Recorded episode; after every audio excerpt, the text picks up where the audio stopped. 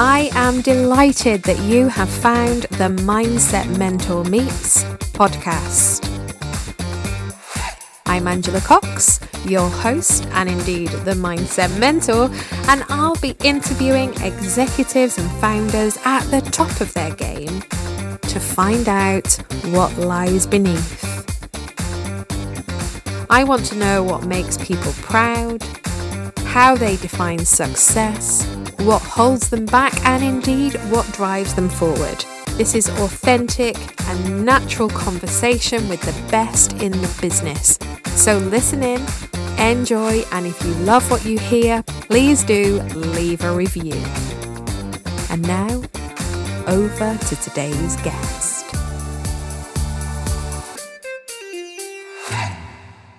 Hello, lovely listener, and welcome to the podcast, which is a very special one today because I'm not interviewing anybody about their proudest moments. This podcast is actually going to be a coaching session with a lovely lady called Suzanne, who has volunteered to go through this process with me today so that you, the listener, can hear what it might be like if you wanted to do some coaching too. But also, there'll be some tidbits in here that you'll be able to pick out and use in your own life that will help you to move forward in a different way. So, I am hugely grateful to Suzanne for volunteering. I put out a bit of a call to action last week in my Project Me Academy group, which Suzanne is part of. And I think it took about five minutes for you to volunteer, Suzanne. Oh, yeah. so welcome to this mm. session. It's very brave of you. But you know, you sent me through some notes that told me a little bit about you and sort of the things that you've gone through along the way. Yeah. But I'm interested to hear from you, first of all, what it is that you want to get out of the session and what was in your mind when you sent me that email saying, Yes, I'll do it. Yeah. So I think for me, it's something I'm very aware of and I've been aware of it for a very long time, but it's that idea of always putting myself down. And to a degree, it feels like sometimes I feel like sometimes I put on an act, I suppose. Uh-huh. So, you know, people say, oh, you're great, you're lovely, you're really good at what you do, and all of that sort of stuff. And that flies right over my head. And I hear things like, well, you didn't do that right, and that wasn't very good. And why did you say it like that? And so sometimes I think I tend to listen to my sort of internal voice, you know, yeah. the person who's putting me down. And, and I think the thing I notice more than anything is that I've probably done it a couple of times in front of my daughters, and I don't want them to be like that. And they've been very quick to say to me, Mum, stop putting yourself down. Oh, it's lovely that they can see yeah. that. Yeah. How old are they? One is 18 and one is 21. Oh, wow. Yeah. I mean, obviously, I think I've shared already that my husband died and he died mm-hmm. when they were only quite young. So I've been sort of single parent and since mm-hmm. they were nine and 12. Wow. Um, so I've been sort of very, probably overprotective in many ways, but it's, it's what you do, isn't it? When there's been a loss as well, then that's even more likely, isn't it? Because yeah. you've yeah. got to protect you and them. Absolutely. Uh, so that's understandable. But when you look at your parenting yes. success, yeah. So you've got two daughters now in the, you know, teens and 20s. When you look at your parenting success, how do you rate that? I probably emphasized the importance of being a good parent. If I'm really, really honest, I tend to again focus on some of the mistakes I've ah. made. And the other thing I think I did in retrospect is I replayed probably a version of my own parents. So okay. in my head, my dad was mean and nasty and a bully, etc., etc. And my mum sort of protected us from that. So I think I projected that really onto my own sort of parenting style. So even when my husband was alive, it was very much what I said, what I did is what went, if you know what I mean. You know, in retrospect, that probably wasn't very fair. And it certainly didn't give my husband the opportunity to shine as a parent, really. Okay. Because because you were like mum the protector, which you'd yeah. learned from your mum. Absolutely. And it sounds like, as well, from the notes that you sent through, you're sort of that person for everybody. I As am. you talk about lots of people coming and telling you their stuff, Yeah. and you'll be the good listener. And then you kind of carry that away with you. Yeah. And I don't know whether even I'm necessarily a great listener. Actually, I'm probably a great doer. I tend to go, okay, okay, this is what we're going to do. ah. So I, I suppose some of that is about control, isn't it, as well? Yeah. You know, me controlling everything and this is how we're going to fix it. And you want to do this and you should do that and go and fix this. And uh, yeah, I think some of it is very much about control. Yeah. And fixers tend to be perfectionists as well because they like everything just so. So you're covering your eyes there for the, for the sake of the listener. Tell me what that's just done to you when I mentioned that Uh, word. just yeah, it's just sum me up in a word, really. And and and ironically, when I say perfectionist, it's a perfectionist in not in every sense. So I can be quite chaotic, and for want of not giving myself a diagnosis, I probably meet ADD diagnoses. So Uh-huh. I'm a little bit chaotic, disorganized on the one hand, but when I set my goals, I've got to achieve them. They've got to be just so. They've got to be perfect. And I want to get from A to Z, you know, in less than 20 seconds as well. so an impatient perfectionist. An impatient perfectionist at that, yeah. Fabulous girl after my own heart. Okay, so we've got this need for control, the Yeah. protector, we've got perfection, Yeah. very high standards it sounds like you set for yourself. You also talked in your in your synopsis about the need to be liked. Yes. So tell me a little bit about that. So I assume that also comes from the childhood thing, maybe self esteem, sort of n- not feeling good enough, I mm-hmm. think. And in order to sort of get through life, in my head, you have to be nice, you have to be liked, you have to help people. And in a large part, you know, wanting to help is probably a fundamental aspect of my nature anyway. Yeah. But what I struggle with, for example, would be to say what I really feel if it's about me. So Yeah. I will stand up and fight the cause, for example, for, you know, any friends, you know, I'd stand up and just, you know, hang on a minute, I'm not having that, and da da da da da. But for whatever reason, I can't do it for me. Well, I, I do know why I can't do it for me. It almost makes me shrink. It makes me mm-hmm. feel tiny. And if I'm honest, it probably makes me feel a little bit afraid of that sort of what's the reaction going to be. Now, I suspect some of that was my dad was very aggressive and violent. And Mm. so, whether or not, you know, not speaking the truth and not saying what you really think or feel has come from that. Sometimes I feel like I've got 14 faces. You know, somebody could say something that I really didn't like.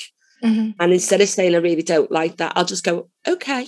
But and I'll Ah. walk away and internally I'm feeling like I've let myself down because I've Ah. almost colluded with something that I didn't like.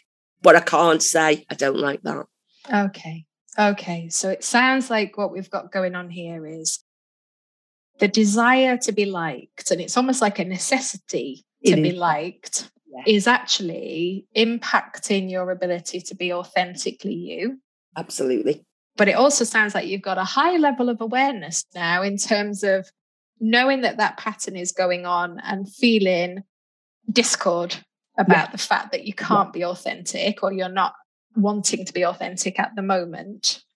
And it's interesting when you use the word self esteem because when we talk about self esteem, that's about being able to look at your accomplishments and look at what you've achieved. Yeah. And whether it's in line with your values. Mm. That's what gives us self esteem. Yeah. So it's about looking back through life at all the things that you've done and being able to say, well, that chunk of them was in line with my values and therefore it builds my esteem. And this chunk wasn't. And therefore it diminishes it. And what happens with the chunk that doesn't is the inner critic gets involved, Yeah. which is that internal voice in the head that starts to diminish you. Yeah. So we've got this pattern, and you've identified the pattern, and part of the pattern is about helping you be able to speak your truth, be able to be authentic. So, I've got a question for you before we delve into the threat, because you've already alluded to the threat in yeah. terms of where that might have come from. Why might people not like you? Because I can be very vocal okay. about things that I care about. Some people call it passionate. Um, I've had to probably fight for things in the past. So I can be quite good at seeing the weaknesses in other people's arguments. So, for example, if, say, for example, somebody with additional needs needed support and a service is saying, no, I'm not doing that, I can look at the weakness in that argument and go, well, hang on a minute, according to this, this says this. I can be dogmatic. Yes. Yeah. yeah. I'm persistent. Yeah. And you know, for somebody else who's trying to shoo me away, you know, I'm probably a thorn in their side to a degree. So it sounds like you are prepared to do that where there is a just cause. Yes, absolutely. So yeah. somebody might not like you because you're really good at looking at all the detail, joining the dots and finding the flaws in the argument. Yeah. And you're prepared to go to that end if it's for the right reason. Absolutely. And then if the person doesn't like you, that's okay. That's okay because that was for a just cause. That was for a reason that, you know, I believed in and is in my head the right thing to do. Okay. Okay. So that's back to values, which is great. Why else might people not like you? Probably in my head, why people might not like me would because sometimes I can be impatient. And I get anxious sometimes, and that can come across as really quite grumpy and to some people might seem a little bit of oh my goodness how grumpy and irritable are you? But actually it's coming from a place of anxiety and i think that goes back to the control thing again if something's yeah. not in my control i'm a little bit like ah so i suspect that and then the other reasons why people might not like me i suppose in my head is probably things like my appearance or you know what i look like or how i act. You know, certainly in the past, sort of when I was younger, you know, I would think I won't, I won't get a boyfriend because I'm, you know, I'm not pretty enough or I'm not slim enough or I'm not interested enough.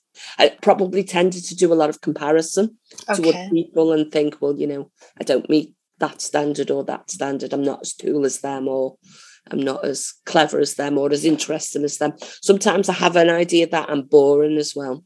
I don't know where that comes from, but it's sort of I find it quite ironic really because I'll think, oh God, Suzanne, you, can be really boring, and yet everybody will say to me, you're really great company and you're full of fun and you want to get out and have fun and you know, but yeah. And I wonder whether that's part of the mask wearing. That version yeah. of you that's wearing the mask is fun. Yeah, yeah. I think that's exactly what it is, probably. And I think the mask wearing I've only really become more aware of it in the last couple of years, actually. So in the past, if somebody would have said to me, Are you an introvert or an extrovert, for example, I would have absolutely said extrovert. But now I would say the exact opposite. Ah, oh, interesting. Interesting. Yeah. So as you're growing into the awareness of who your authentic self is, yeah, you're realizing the mask that you're wearing of this kind of larger than life character might not actually be true. Yeah. Yeah. Okay. No, absolutely. So I might not be liked because I am standing up for what I believe in and helping a just cause, and, and I'm comfortable with not being liked then. Yeah.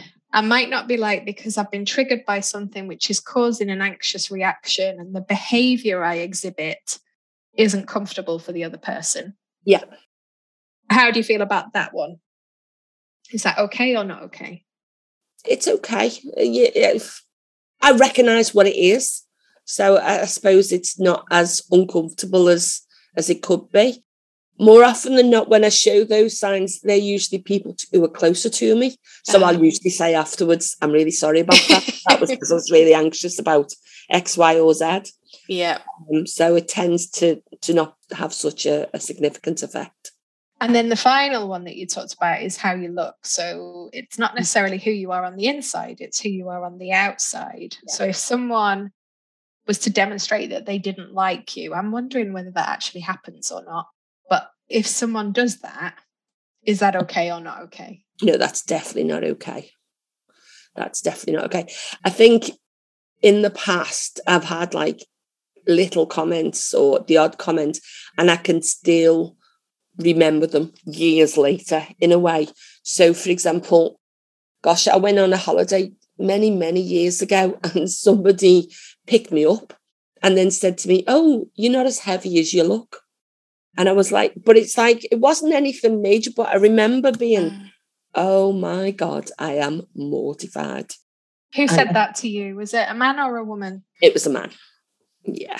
Not a man that I was particularly interested in or anything like that. So his opinion didn't really matter to me. Mm. But I was a bit like, oh, right. And I suppose that made me question, well, what do I look like? Well, you know, am I seeing something different than what you're seeing? And it sort of question my sort of perception of me, really, I suppose. And let's dig into that for a second. So, your perception of you, yeah, before that comment was made, yeah, was your perception of you that you were heavy, or were um, you unaware? Well, now I thought I was looking great. Actually, I thought I think I probably lost a little bit of weight. You know, I'd say I was certainly slimmer than I am now, for example. Although I'm fitter now, believe it or not, because I do more exercise now. Because nice. I wasn't really someone who exercised previously, but I was definitely slimmer than I had been. What I think it was as well is that I tended to wear baggy clothes. So uh, I wore hiding. baggy jumpers and yeah, hiding and stuff.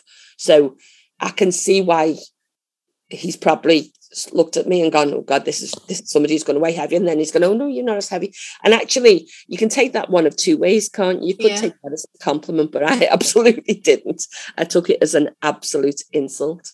Well, let's have a look at that in terms of where it's sitting with you on the inside, because there's these moments in time that can just keep playing through the inner critic. Yeah. So what I'd like you to do, if you're comfortable with this, is yeah. to close your eyes and put yourself back in that situation where he's picking you up and saying what he said. Yeah. And just notice if you feel it anywhere in your body as you step back into your shoes. Yeah. In and then stomach. open your eyes. Where did you feel it? Right there, my stomach, sort of, yeah. And what sort of feeling was it? Sort of a, a squirmy, I can see it on your face. and if you were going to give that an emotive word, what would the word be? Nauseating. Nauseating. And how, if we were going to score it out of 10, with 10 was it hit you straight away and was strong feeling, zero was it was like nothing at all, where would it be? 10. 11. Oh, God, right. 11. okay. Put your hands on your shoulders for me, and we're just going to you're going to work down your arms and cross over the palms. And you're going to keep doing that for me. And as you do that, I'm going to ask you a question. Would you prefer maths or English?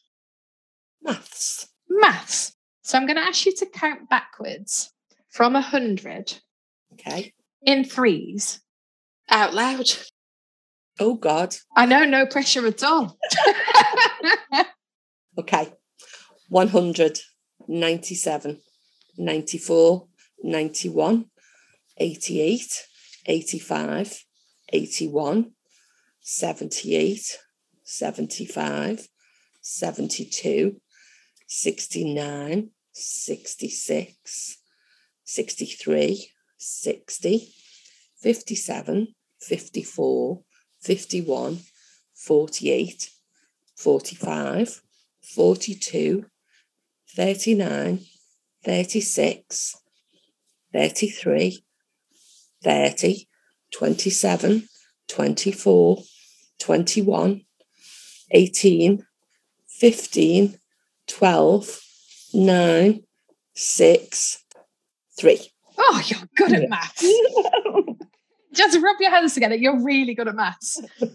lots and lots of people struggle with that exercise and get themselves in a right tiz, but you were like acing it okay, rubbing your hands together. I want you to just take your eyes for me to the left and then to the right and to the left and to the right, back to the center.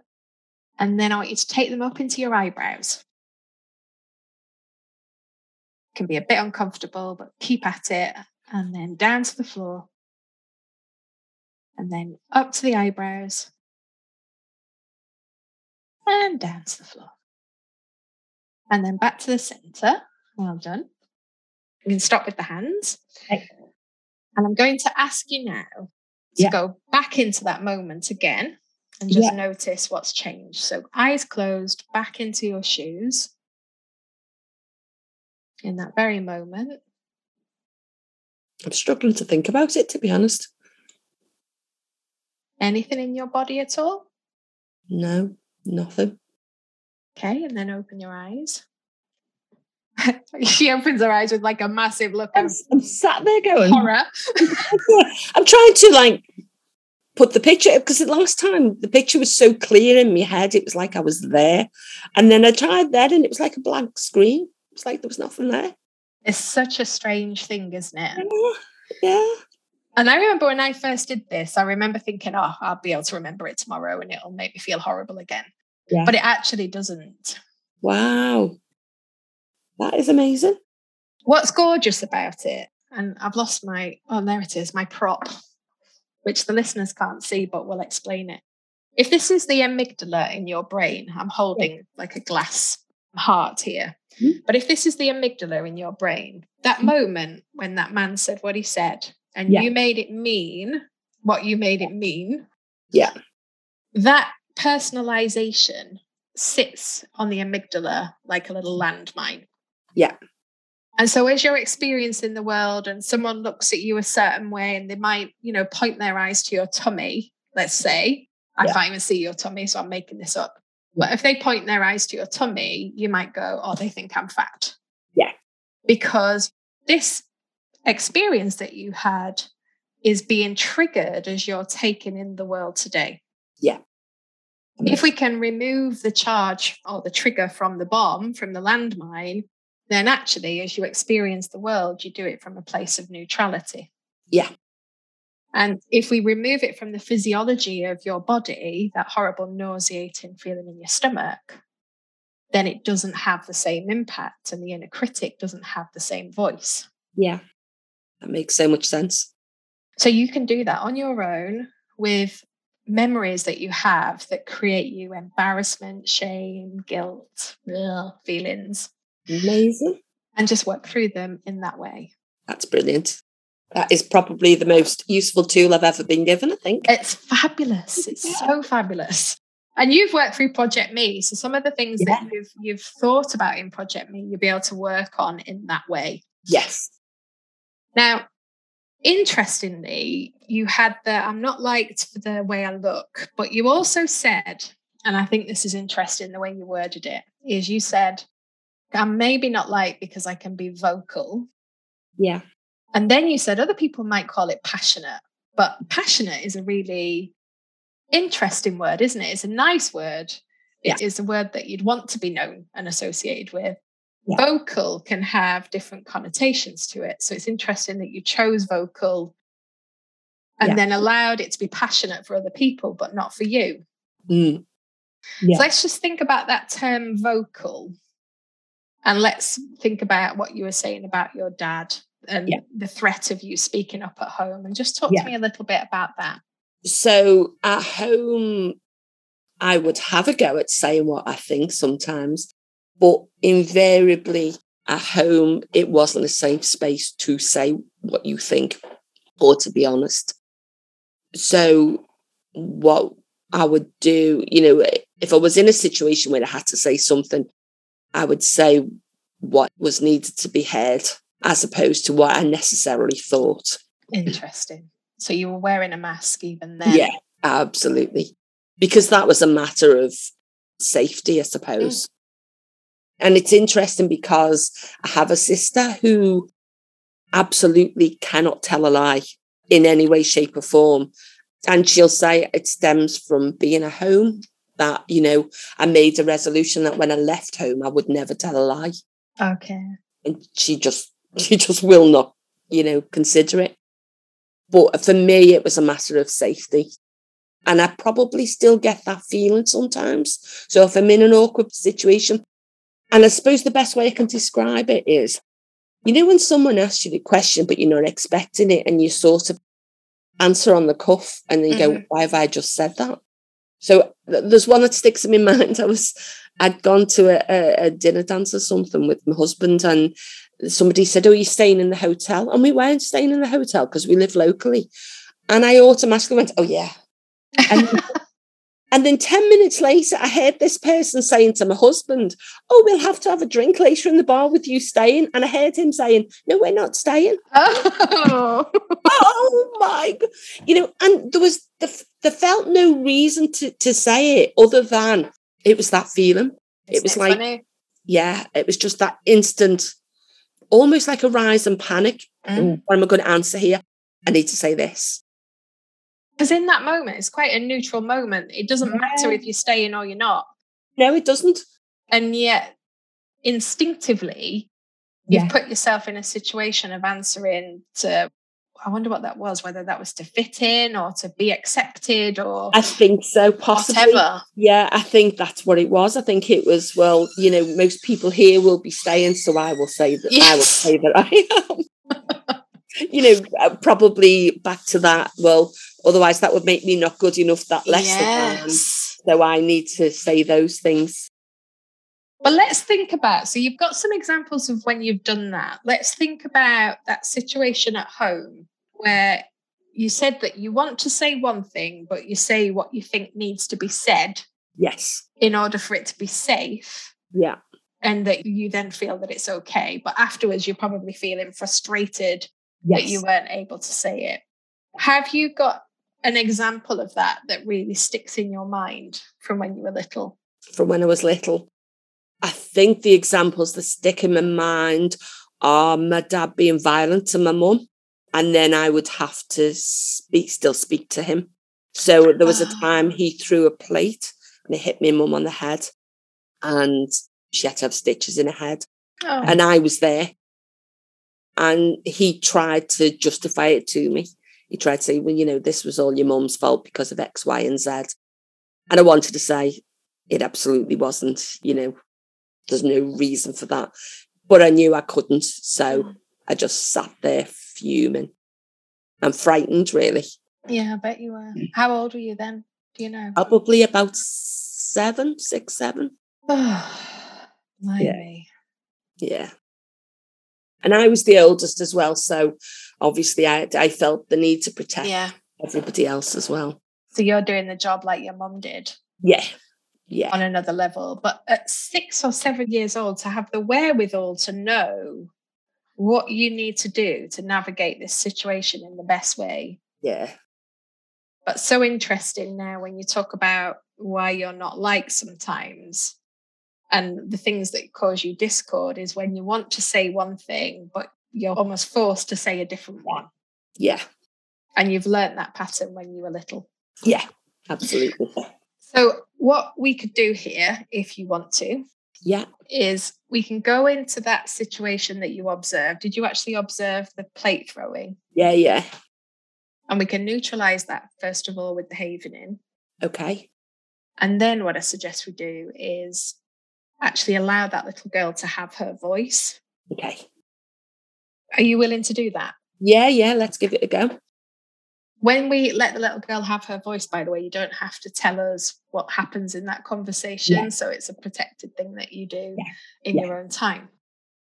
But let's see how you feel when you go into that moment. And I want you to do it very fleetingly. So you're going to go in, put yourself in your shoes, feel it, and open your eyes straight away. Okay. Yeah. Okay. Yeah. Okay. Where do you feel it? Chest and stomach. And what would be the word that you feel? Terrifying. Put your hands on your shoulders for me. We're going to come back down again and cross the palms. And this time, I'd like you to tell me five places that you've been to on holiday. Okay. Tenerife, Bulgaria, Spain, Cornwall, and New York. Oh, lovely, New York. I'm going there in December. Tell me three things that you did in New York. lovely meals, Broadway show, um, went to see the Empire State Building. Oh, nice. And can you spell Bulgaria backwards for me? Absolutely not. A I R A G L U B. No, I have no idea whether that was right or wrong, so that's fine. but now you can have a go at Tenerife. Oh my word. E F I R E N E T. Oh, well done. That was brilliant. And then just rub your hands together for me. And while you do that, I want you to just to open your eyes and take them to the left. And then the right. And the left. And the right. Back to the center. I want you to circle them clockwise. And then I want you to circle them anti clockwise. nice. But, in a zigzag situation because I can feel them going all over the show. Do you know so many people do that? It's really interesting. And then just for the final one, just take them up into your eyebrows for me. And then down to the floor. Then up into the eyebrows. And down to the floor. And then back to the center. Well done. And then just pause with the hands. To just take a little breath. And then I want you to put yourself back in the moment again and just see what's changed. Yeah, it doesn't feel quite as threatening. Where's the feelings in the body? Sort of still tummy a little bit, but nowhere near as much. What would your score be now for that feeling in your tummy? Maybe a four. Nice. Open your eyes. Mm. Well done. So I didn't take your score before, actually. That was remiss of me. So what would you say it was before? I'd be Off the scale. Yeah. Oh, I could see it was off the scale looking at you and the way that you, you know, your whole body tensed up when you went in there. So we've got it to a four. What I'd like you to do now is to go into the scene mm-hmm. as the adult version of you now. Okay. And I want you to go and soothe that little version. So imagine that you're going to go and pick her up. Yeah. And just give her what she needed in that moment. So that might have been a hug or some words from you, but help her to feel safe.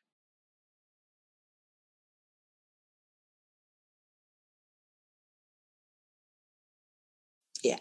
Yeah. Okay. So that's our first step. We wanted to feel safe and that you've got her back. And then what we want her to do is to go to the moment when she's having the conversation with dad and dad's doing his convincing mode. Yeah. And you're going to be with her. Mm-hmm. And what we want is for her to be able to say what's actually going on for her and what she feels about it. Now, importantly, you're meeting the highest version of dad in this conversation, not the one that was in that moment yeah. throwing the plate. Yeah, yeah. So go and have that conversation. Let her say what she actually wanted to say and just see what happens. And when you've done that, open your eyes.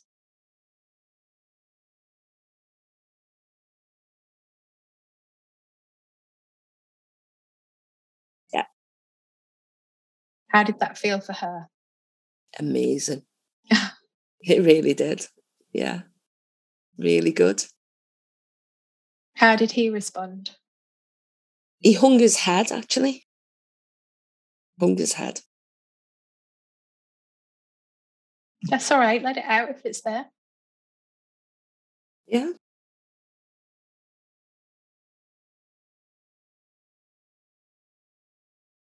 Just let it out. Yeah, I'm okay. You don't have to put your mask on with me. Just let it there. But I'm so good at them. I know, I know. You know, we do this, don't we? When we're in the height of emotion, it's like perfect head back on. Yeah. Yeah. Let it out and let her, let's just take a moment to just honor that little version of you. You know, empowered, courageous, Yeah. saying what's on her mind. I think it's just that sense of relief as well. You don't realize that it's still there. And then if it, it actually felt like I genuinely had just had that conversation.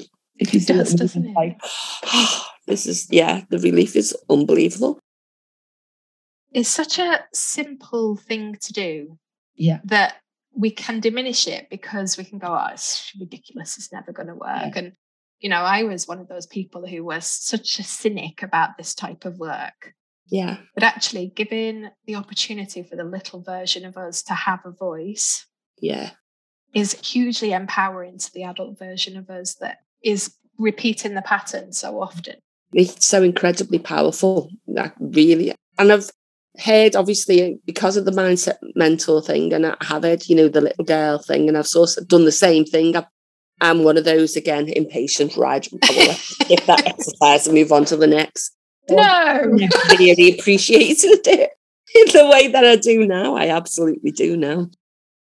It's a really powerful exercise. And again, what I want you to realize from that is you can go into that, I call it the room of resolution. Yeah. You can go into the room of resolution and have conversations with anybody from Yeah. any time in your life, whether they're here or not, Yeah. And say what you should have said in that moment. Yeah. Or apologize to somebody if you feel like you've done something and you're carrying that guilt around with you. Yeah. or speak up when you didn't speak up, or go to that lady and say, Oh my God, I can't believe I said that to you. what must you have thought of me when my husband said we weren't staying?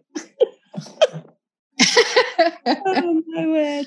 and it it just releases us from the shackles that you know because a moment like that where ultimately you've been embarrassed later on in the evening Yeah.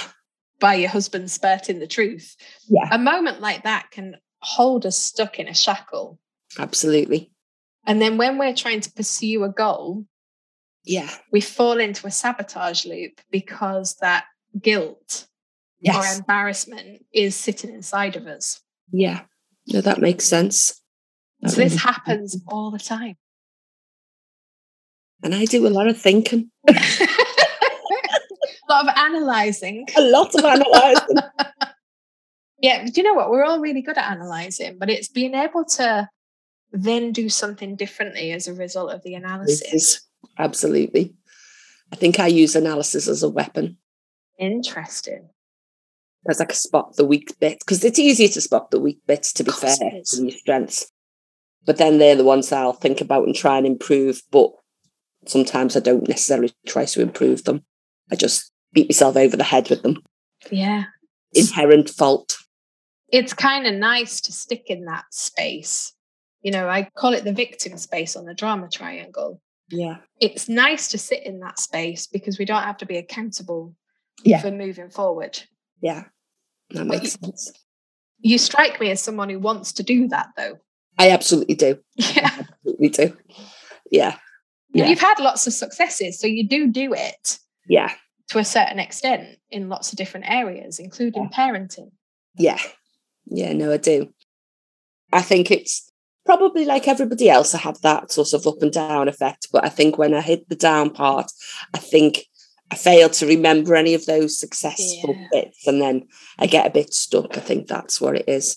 And then I'll tell myself I can't do it. Interesting. So we'll do something on that in a moment. But before we do that, I want to just finish off with this little version of you. Okay. She's just found her voice in this moment. Yeah. And what I'd like you to do now is go back in as the adult version of you. Yeah. So just let me walk you through this before you do it. I'd like you to say how proud you are Okay. of that little version of you for finding her voice. Yeah. And then I want you to imagine putting that little version of you into a safe space. Okay. So, a place where she felt great, Okay. safe, Yeah. secure, protected. Where might that have been when you were a little girl? Probably somewhere with my mum, probably with my mum of, a, of an evening when my dad had gone out to the pub or something. And me and my mum would just sit and watch TV. So that felt good. Yeah, yeah, So what we want to do then is you go in, say how proud you are, because we want to praise the bravery and the courage, yeah, and then allow her to understand that it's okay for her to speak up and say what's on her mind. So give her that counseling like you're really good at doing with everybody else. Yeah. Give her that. yeah.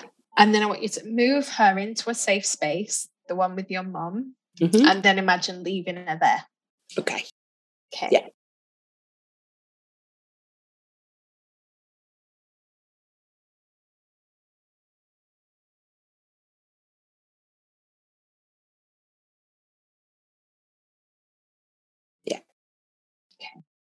How does that feel? Really comforting. Nice. That's a lovely word. Yeah, really comforting. Yeah.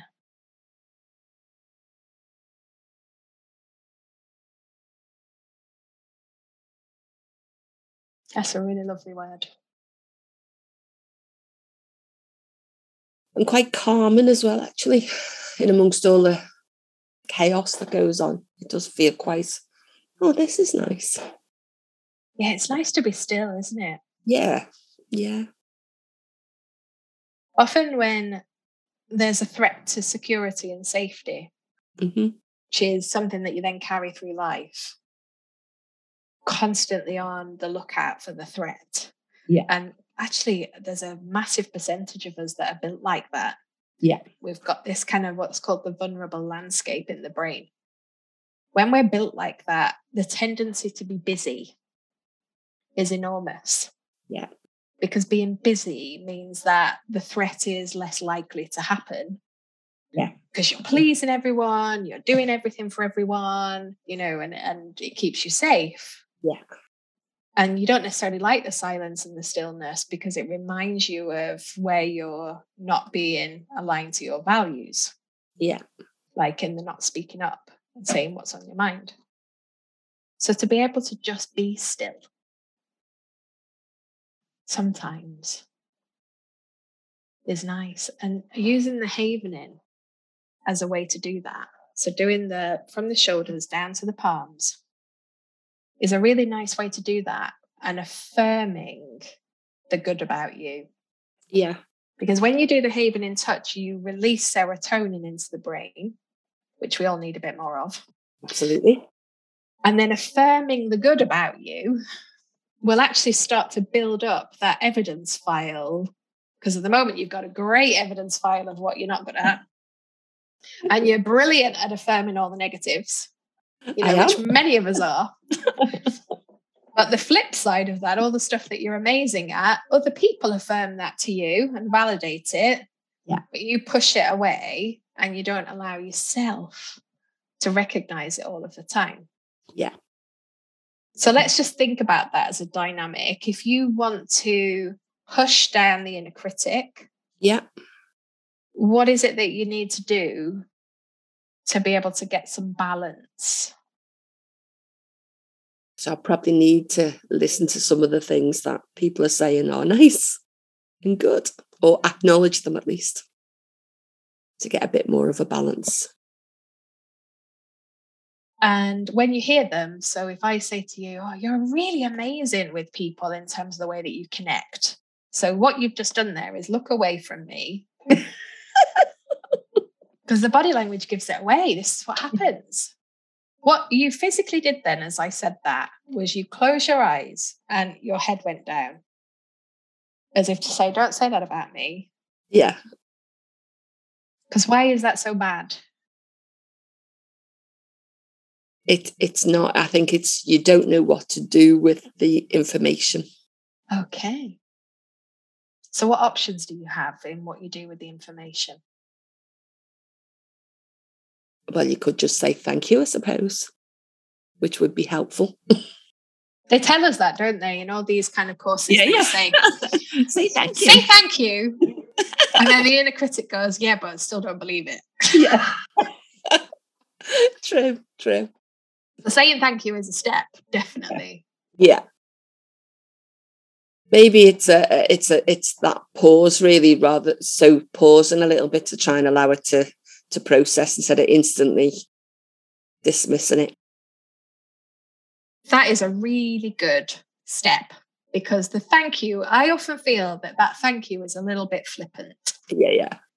Because it doesn't really dilute the inner critic. No. And actually, we don't feel authentic because if you don't believe what's being said to yeah. you, thanking someone for it is kind of by the by. Yeah, yeah. No, you know, makes... it's like thanking someone for some chicken soup when you don't like chicken soup. How many times have you done that before at your friend's house when you were a kid? Their mum makes you a yeah. tea and you're like, yeah, I love this. because you don't want to sound ungrateful. Yep. So your idea of pausing in that moment and considering what's been said, I always think that there's a really lovely question we can ask ourselves around that, which is why might they be saying that mm. about me? So someone's just given me a compliment First instinct will be to go, that's rubbish. I don't believe it. In yeah. a critical God, they don't really mean that. But actually forcing yourself to answer the question, why might they be saying that about me? Yeah. Makes you go and dig into some evidence mm-hmm. and find your own validation for the comment. Yeah, that makes sense. And we're then much more likely to move towards acceptance of the comment. We might still not believe it fully, but yeah. we move towards acceptance. Mm. Now, internally, right now, what's happening for you? Yeah, no, I'm I'm sat here thinking actually of how that would be helpful in terms of thinking about because it, if somebody says something that was a negative, I'd automatically accept it. Of course you would. I wouldn't even give it a second thought. But no, I think you're right. I think that question would really help me to think about, well, okay, do I have evidence of that? And I, and I probably would have, actually, is the truth of the matter when I think about it. And how often in life, if we take an average day, do you get compliments versus criticisms? If we were given a percentage, what would it be? Probably more compliments at the moment, to be fair. Well, probably more compliments anyway, actually. I tend to get a lot of compliments about being good at my job, having great ideas in work, and and sort of being a good mum. Yeah. Um, and being helpful, obviously, to family and stuff, and they all rely on me. So I probably do get more compliments. In fact, I can't really remember the last uncompliment I got, to be fair. No, I can't. Interesting. So you're getting a wave of compliments that you're not necessarily fully accepting. Yeah. But I'm guessing the criticism is coming from you. Yeah, absolutely. Every minute of every day. yeah, like, which is what most women are like. Yeah. And a lot of men can be like this too. Yeah. So to start to stop that barrage of criticism over here. Yeah. If you're forcing yourself to place some emphasis on accepting the compliment by asking yourself that question, yeah. you've got less time for any of this critique yeah. malarkey. Yeah. Yeah. But also, it's starting to notice when the critique comes in, what are the patterns? Yeah. Yeah, that makes sense. And if we go back to that definition of self esteem, which is about our self esteem is pulled down when yeah. we're not being consistent with our values. Yeah. Start to notice how much of the self criticism is because you're not staying true. Yes. Yeah. That makes sense. so sense. you're not speaking up or you know, you're not doing things that are aligned to what you believe in. Yeah. How many of them are about your appearance? And then how many of them might be about other things? Yeah. Yeah. And then it's about really noticing the reframe of those thoughts that are coming in. Yeah. because they mm. are just thoughts. Absolutely. Yeah, no, that makes that makes a whole host of sense really, and it's probably stuff I am aware of but don't or haven't put the work in, I suspect. It's easy, isn't it, to just accept the rubbish thoughts that you've got, but actually that's made me really think about how I'm gonna be more conscious, I think.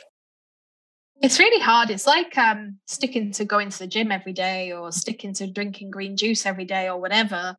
It's hard to bring in reframing thoughts. And yeah. everybody knows that they should do it, but most people don't do it consistently. Yeah. The good news is you only have to do it 50% of the time. Absolutely. Yeah. Yeah. I think my daughter hit the nail on the head for me. And I think this is why I wanted to do this as well. As I said something to her the other week about oh, you know, I need to lose all this weight that I've put on over COVID or something. And she she looked at me like that and she went, But mum, that's not going to make your life perfect. You know, mm-hmm. you're not going to wave a magic wand by losing a stone or whatever. You know, what's that going to do for you? And I thought she's right, really, but I, will focus on that. and that'll be my thing, you know. And I'll be like, I, I really need to lose that stone. And it was when she said, and then what? And I sort of was a bit like, oh yeah, and and then what? Wise girl. Wise girl she is. Yeah. Yeah, she but is. We can use that gap. You know, what we don't have, what we haven't done, Absolutely. what we need to do. We can use that gap as a way to punish ourselves and, and actually stay stuck. Yes.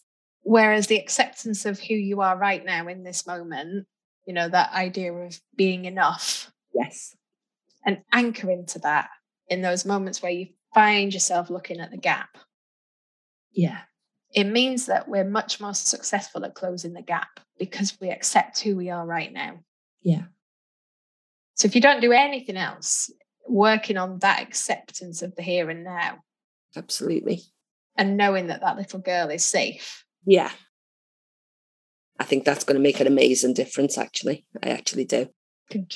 She can, you know, she can speak up now because the consequence of speaking up wasn't what she expected it to be. No, no, exactly.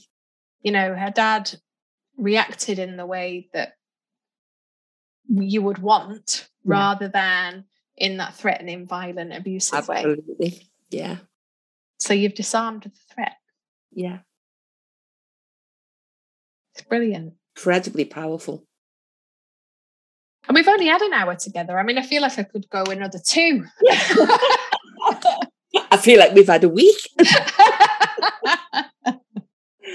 oh, no, love, amazing. I'd love it if after the session you just sort yeah. of made some notes about what you've done. Yeah. You know, think about the conversation you had with your dad, perhaps write yeah. that down. Yeah. The safe space, just so you can hold on to some of the things and not forget about them. I will do. And obviously, you'll be able to listen to this back as well, which yeah, most people don't have the beauty of. And just really think about one thing that you can do differently as a result. If you were going to say what that one thing is now, what might mm-hmm. that be? I think the one thing I'm going to do, uh, the, well, the for me the quick win will be the finding the evidence for the compliments. Yeah, I think nice. that will be a very quick win, and I think in terms of the longer term, I think I'm going to keep on thinking about that little girl and the safety thing and start being a little bit more brave about saying what I need to say. I just keep that in mind. Nice. That's vulnerability, and we can be vulnerable once we feel secure. Yeah. Yeah. Thank yeah. you. Thanks so so much, Angela. Really appreciate it. You've been so open and so honest, given that we are recording this, and you know, the, we've got that awareness in the back of our minds yeah. all the way through. But yeah, thank you for just allowing us to mm. be part of it. Thank you. I'm really, really glad I've done it because it's really helped me a lot. Marvelous. All right. Well, I will end the recording. Then you and I will catch up in a second. But thank you for listening, dear listener. I hope that you got something from that too. And I'm sure you'll join me in giving a big thank you to Suzanne. So take good care. And so, just like that, we're at the end of the podcast. I hope you've enjoyed your time listening today And a big thank you from me for taking the time. I'd really love it if you would be able to leave a review because it really does help us to get noticed. And if you haven't already, why not subscribe and then you never miss an episode? I wish you a lovely rest of the day, whatever it is that you're doing, and I hope that you stay safe and well.